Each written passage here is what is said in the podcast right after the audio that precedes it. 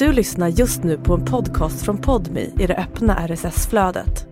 För att få tillgång till Podmis alla premiumpoddar helt utan reklam, prova Podmi Premium kostnadsfritt. Ladda ner appen i App Store eller Google Play.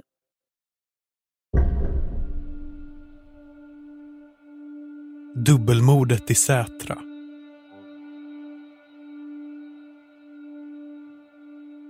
Klockan är halv fem på eftermiddagen den 11 april 2019.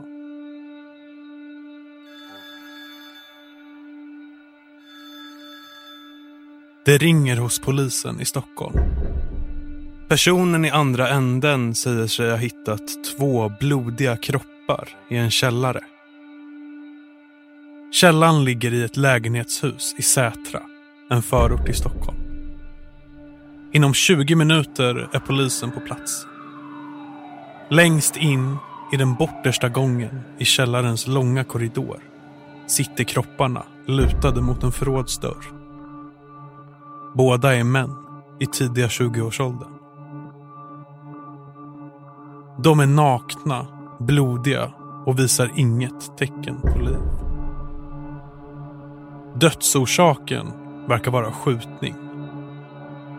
Eller för att använda det uttryck som kommer att höras flera gånger under processen. Rena avrättningar. Mordutredaren Torsten Alm säger till SVT att det för tankarna till ett mexikanskt kartellmord. Men varför en så brutal gärning har skett mot dessa unga män förstår ingen. Du lyssnar på Svenska mordhistorier med mig, Kristoffer Holmberg.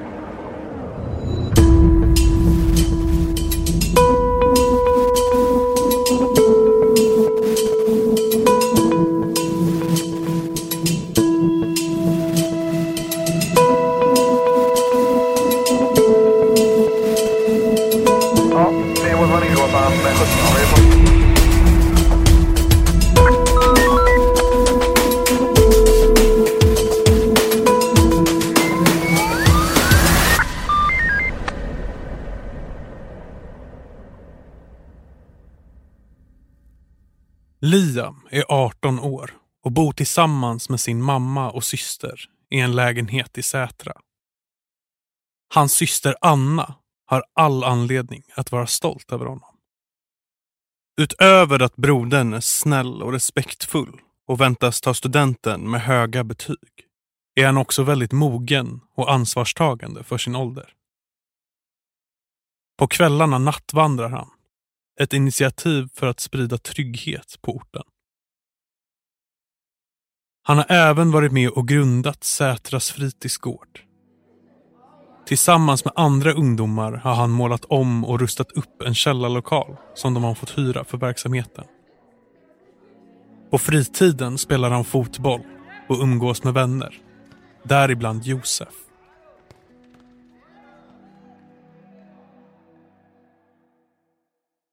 Josef är två år äldre än Liam och de har känt varandra sedan barnsben. Josef beskrivs som en snäll person som aldrig har bråkat med någon. Han har sedan studenten drömt om att ta körkort och bilda familj. Han vill också spara ihop pengar till ett eget hus.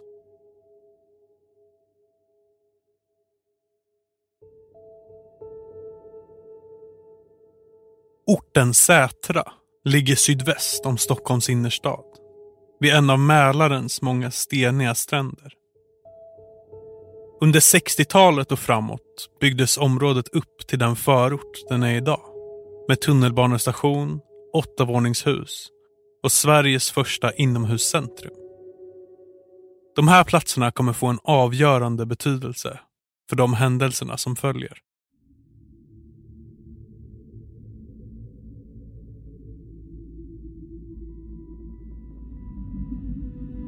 I Sätra bor även en annan ung man, Armin. Han är i 25-årsåldern och är en reserverad figur.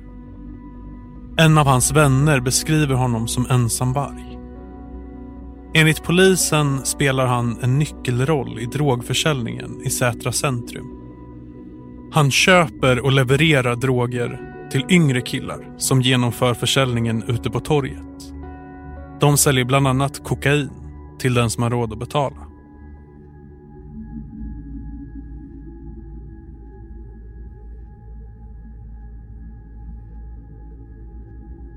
Det är på eftermiddagen, onsdagen den 10 april 2019. Senaste veckan har det varit varmt och soligt. Men igår slog det om och luften är kylig när Liam lämnar hemmet. Han ska till Sätra centrum för att träffa sin barndomsvän Josef. Hans syster har senare berättat för SVT att han skämtsamt bad henne att tvätta hans kläder innan han gick. Liam tänker inte vara borta länge. Han drar igen dörren efter sig och handtaget klickar till när det släpps.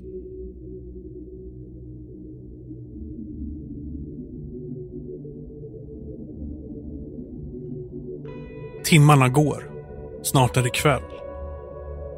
Än har ingen Liam synts till och klockan närmar sig tio. Hans mamma och syster börjar ana oråd. Systern har senare berättat för SVT att de försöker kontakta honom. Men han svarar varken på sms eller samtal. Och när systern ringer till en av hans vänner vet denne heller ingenting. Hon ringer polisen och sjukhuset. Men ingen känner igen den person hon beskriver. Systern och mamman gör då det enda de kan göra. De ger sig ut i natten och letar. Framåt morgonen kommer de hem, tomhänta. Nästa dag, torsdagen den 11 april, ringer slutligen systerns mobil. Mer än ett dygn efter att hon senast såg Lia. Det är en av de yngre killarna från Sätra. Systern har berättat om upplevelsen för SVT. Hon skyndade ner till centrum och när hon kom fram stod flera killar där. En av dem kräktes, en annan hade svimmat. De verkade inte veta vad de skulle ta sig till. Systern insåg att en av hennes värsta föraningar hade inträffat. Något hade hänt hennes lillebror. Och vad det än var Want flexibility? Take yoga. Want flexibility with your health insurance? Check out United Healthcare Insurance Plans. Underwritten by Golden Rule Insurance Company, they offer flexible, budget friendly medical, dental, and vision coverage that may be right for you. More at uh1.com.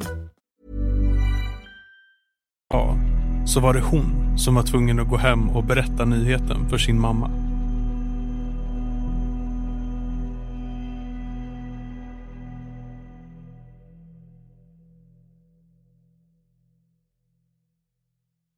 Liam och Josef har hittats av sina vänner. Polisen har anlänt. Källaren med kropparna ligger i ett lägenhetshus drygt 30 meter från Sätra centrum. Alla klarar inte av den syn som möter dem. Vissa poliser klarar enligt SVT inte av att fortsätta jobba efter den makabra upptäckten. Eftersom källargången slutar i en återvändsgränd utan flyktvägar och eftersom offren hittas nakna påminner scenen om en avrättning. Polisen konstaterar att Liam och Josef skjutits till döds. Man hittar fyra skottskador var på dem. I bålen och huvudet. På golvet ligger hylsor och en portion snus. Det här verkar vara brottsplatsens enda ledtrådar. Ännu vet ingen vem eller vilka som är skyldiga. Eller vilka motiv som legat bakom.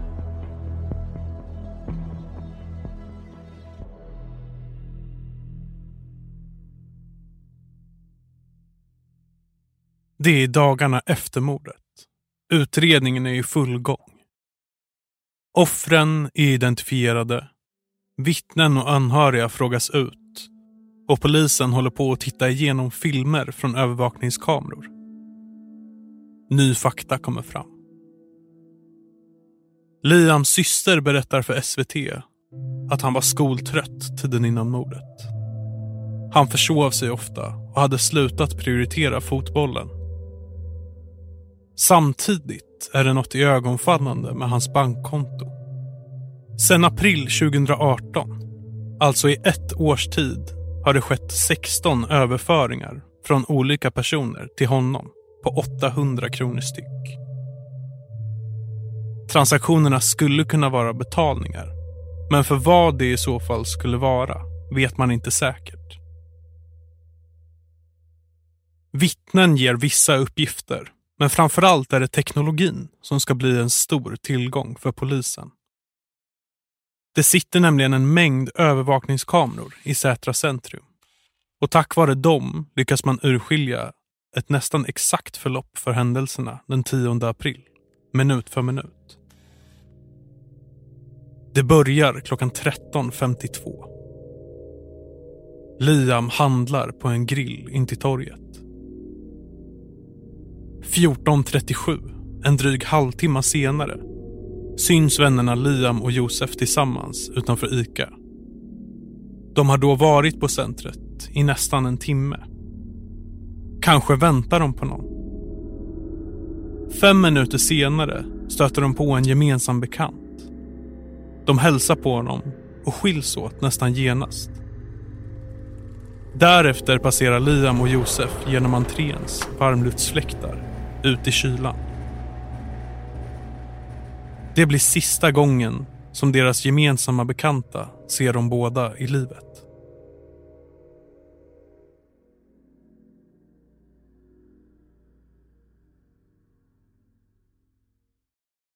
Tjugo minuter innan vännerna lämnar Sätra centrum anländer en annan person till området. Denna unga man går via lastbryggan in på en restaurang som ligger vid centret. Han slår sig ner vid ett bord. Elva minuter senare, klockan 14.36, får han sällskap av en ung man till. Han har tagit tunnelbanan hit. Båda männen är klädda i svart.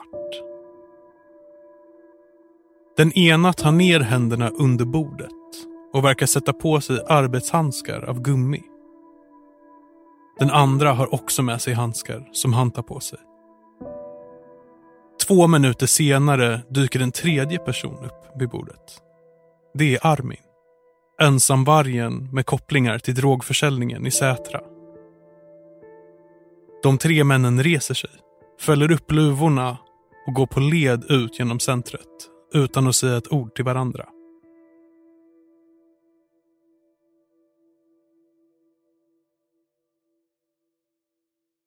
Liam, Josef och de tre männen har nu hamnat utanför kamerornas synfält. I källan där brottet kommer att begås finns inga kameror. Däremot visar sig källardörren ha ett lås som registrerar när någon använder en nyckeltagg. Polisen studerar låsets historik. Här kan man se att källardörren ska ha öppnats 1446. En dörr till, som leder till gången där kropparna senare hittas, öppnas 1451. Efter det går det åtta minuter utan att dörrar vare sig öppnas eller stängs. Sen går plötsligt två dörrar upp, denna gång nära baksidan av huset. Och på övervakningskamera syns tre personer avlägsna sig från byggnaden och platsen. Det ser ut som männen med luvorna. Liam och Josef syns inte med dem. Männen går över en bro och försvinner ur bild.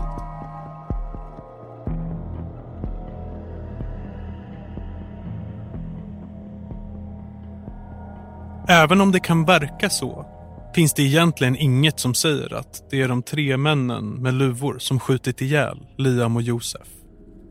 Allt kamerorna visar är att de befunnit sig i närheten av varandra. Filmerna är uttömda som källor till information. Däremot har man ett annat spår. Hylsorna och snuset som hittades på golvet i källaren.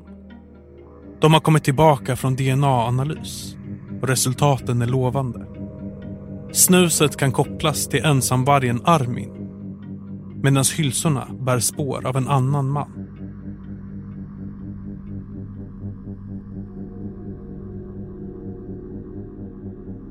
Att följa snusspåret medför dock sina problem. Det är den 13 april. Tre dagar efter Liam och Josefs död. Klockan är fyra på morgonen när det kommer ett larm om skottlossning i Sätra. När polisen anländer till lägenhetshuset ser de skotthål i porten. De går upp för trapporna och på högsta våningen hittar de Want flexibility? Take yoga. Want flexibility with your health insurance? Check out United Healthcare Insurance Plans. Underwritten by Golden Rule Insurance Company, they offer flexible, budget friendly medical, dental, and vision coverage that may be right for you. More at uh1.com. ännu en dörr med hål. Inne i lägenheten ligger en man och vrider sig. Han har blivit skjuten genom sin dörr.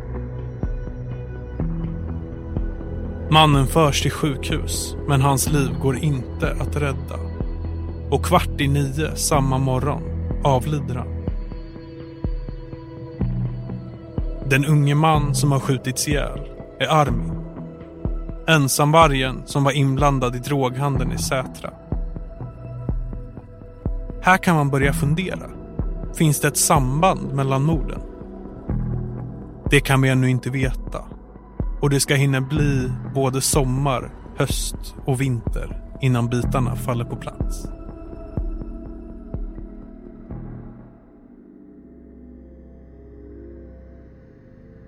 Spåret från snuset ledde alltså till ett nytt mordoffer i Sätra. Armin. Kvar finns då hylsorna som hittades på källargolvet. De kan polisen spåra till en man som nyligen flyttat ifrån Sätra. Därför är det i Botkyrka, halvvägs till Södertälje, som polisen knackar på den 18 juni i jakt på den man som hylsornas DNA kan kopplas till. Mannen som öppnar dörren heter Sefer. Han är en av luvmännen från filmerna och polisen har fått tillstånd att göra husrannsakan. I det här attefallshuset, en stuga han har fått låna av en kompis, bor Sefer sedan slutet på april. Polisen stiger in. Deras uppmärksamhet fångas direkt av en kasse innanför dörren. ICA-kassen är full av sprängdeg och sprängkapslar. En form av patroner som brukar användas för att spränga bort sten i marken. Om kapslarna detonerar kan de orsaka förstörelse i ett område upp till 300 meter från smällen. Faktumet att Sefer har detta material i en kasse innanför dörren i ett hus som dessutom ligger ett stenkast från en förskola undgår inte polisen. Inte heller missar de vågarna i köket. Mixerapparaterna, vakuumförpackaren eller industripressen med rester av pulver på sig. I huset hittar man inom kort även droger. Cannabis, MDMA och påsar med kokain i ett pastapaket. Detta leder till att Sefer, den ena av de två luvmännen som ännu lever, arresteras.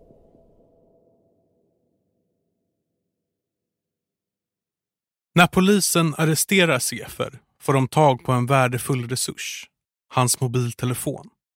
Då framgår det att han tidigare haft omfattande kontakt med den nu skjutne Armin. Och dessutom med en annan person som snart identifieras som den tredje luvmannen, Milan. Utöver att ha synts på övervakningskamerorna med de andra har Milan också fångats ensam av en annan kamera. Ungefär en timme efter att morden begåtts. Han kastar då något i en soptunna bakom restaurangen. Och en timme efter det kommer han tillbaka och verkar då pressa ner det han slängt ännu längre ner. Enligt åklagaren ska det ha varit Liams mobil. Milan, den sista av männen som sågs med luvor i Sätra centrum, blir också arresterad.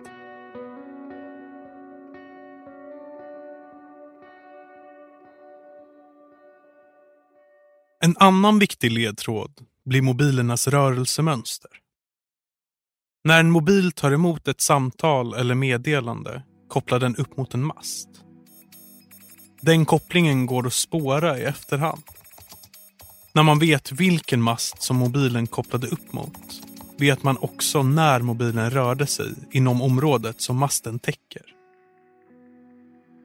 Liam och Josefs mobiler saknades från brottsplatsen. Men det visar sig att de kopplade upp mot master efter morden. Sista gången Liams mobil kopplade upp var klockan 15.07. 19 minuter senare kopplade Sefers mobil upp sig mot samma mast. Det betyder att Liams försvunna mobil befunnit sig inom samma område som Sefers mobil innan signalerna upphörde. Josefs mobil å andra sidan var flera kilometer från mordplatsen sista gången den kopplade upp mot nätet. Vid fyra tiden åkte Sefer och Armin från Sätra mot Södertälje. En vän körde dem i sin skåpbil. Efter en stund tog de en rökpaus på en rastplats. Lite mer än en mil väster om Sätra. Klockan 17.07 kopplade Josefs mobil upp sig mot en mast som täcker just det området. En dag senare, den 11 april, kopplade Josefs mobil ifrån den och då för sista gången. Enligt en tolkning som senare kommer höras i tingsrätten betyder det att Sefer och Armin ska ha haft med sig Josefs mobil och kanske kastat den vid rastplatsen.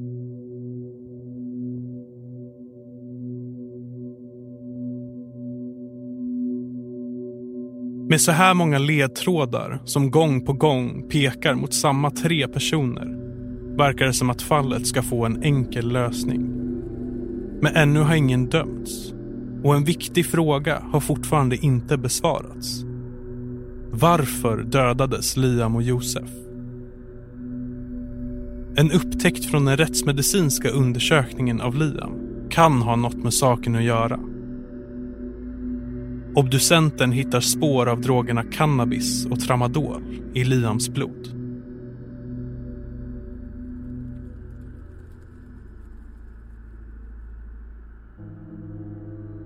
Det har hunnit bli februari 2020.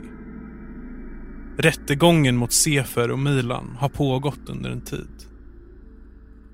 Båda står åtalade för morden på Liam och Josef. Det som nu måste redas ut är vilken koppling männen hade till varandra. Svaret verkar ligga hos den döda Armin. Ensamvargen som var involverad i droghandeln i Sätra. Det visar sig att han och Liam haft kontakt via telefon. Och kontakten är inte bara vänskaplig.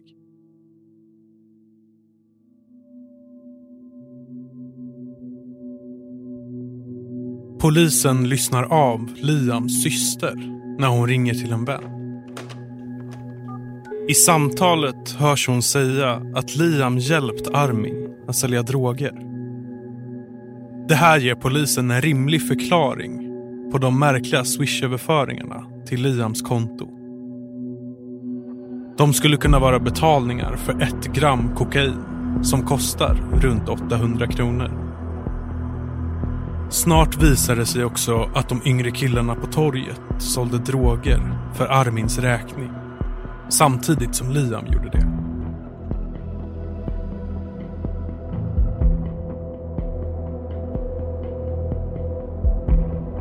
Av systern får man också veta följande. En dag kallar Armin till sig Liam och de yngre killarna för ett möte. Från och med nu ska de bara sälja droger från honom, säger han. Och för denna möjlighet ska de betala honom tusen kronor om dagen. Följden av mötet blir att de yngre killarna slutar gå till Armin Istället börjar de använda Liam som distributör. Det här får Armin att reagera. Han skickar mängder av sms och ringer upp Liam. Kanske för att återuppliva deras gamla relation. Men Liam har slutat svara. Kanske är han trött på Armins metoder. Smsen blir fler och tonen argare. Armin vänder sig till Lians vän Josef för att nå Liam. Men han verkar lika obenägen att svara. Antalet sms når slutligen ett klimax den 9 april. Nästa dag äger morden rum.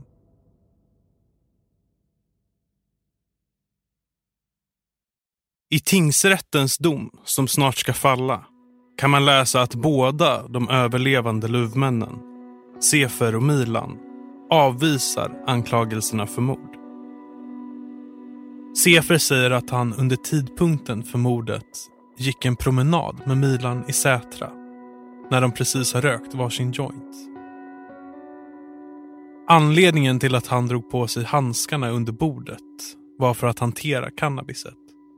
Han säger att han inte var i källaren den dagen. Det var enligt honom inte heller han som syntes på bron efter mordet. DNA på hylsorna hamnade där för att han hade hjälpt Armin att skaffa kulorna.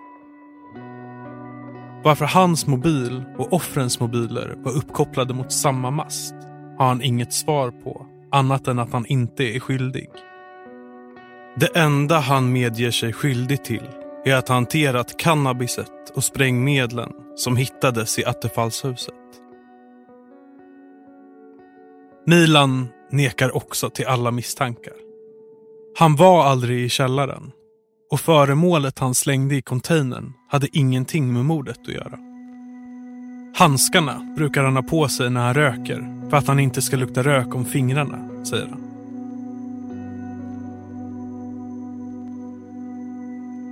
Rättegången mot Sefer och Milan går mot sitt slut. Tingsrättens dom ska snart falla. Liams och Josefs familjer har det senaste året gått igenom bland det värsta en människa kan råka ut för. Efter morden har Liams mamma levt i ett mörker. Sonen var hennes allt. Systern har knappt kunnat äta eller sova. Också Josefs familj lever under en obeskrivlig tyngd. Hans pappa slutar aldrig tänka på hur hemskt det måste ha varit för sonen de sista minuterna. Josefs mamma beskriver situationen som att leva i ett helvete. Att hennes liv saknar mening. Båda familjerna har yrkat skadestånd för psykiskt lidande och vill att Sefer och Milan ersätter dem med 100 000 kronor vardera. Och att de ska stå för rättegångs och begravningskostnader.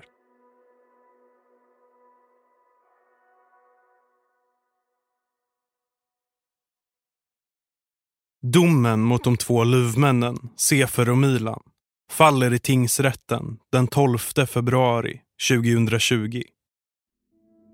Milan blir helt frikänd och slipper betala skadestånd. Sefer å sin sida döms för mordet på Liam och Josef. För narkotikabrott, för brott mot vapenlagen och för sprängmedlen han hade liggande i det lilla Attefallshuset. Utöver att betala alla skadestånd döms han till livstidsfängelse. Det verkar därmed som att Liam och Josefs familjer slutligen fått någon slags upprättelse. Men Sefer överklagar tingsrättens dom och fallet går upp till hovrätten. Efter att ha tittat igenom bevisningen en gång till anser hovrätten att den inte håller Sefer kan inte knytas till mordplatsen. Den mest troliga gärningsmannen blir istället ensamvargen Armin, som ju är död. Så istället för livstidsfängelse får Sefer ett straff på två år och sex månader. Främst på grund av sprängmedlen. I linje med den nya domen rivs även beslutet om skadestånd upp. Så Sefer kommer inte längre kompensera familjerna för deras psykiska lidande och fallet betraktas som avslutat. Vad gäller mordet på ensamvargen Armin är det fortfarande inte känt vilka förövarna var. Det återstår att se vart hans fall kommer sluta.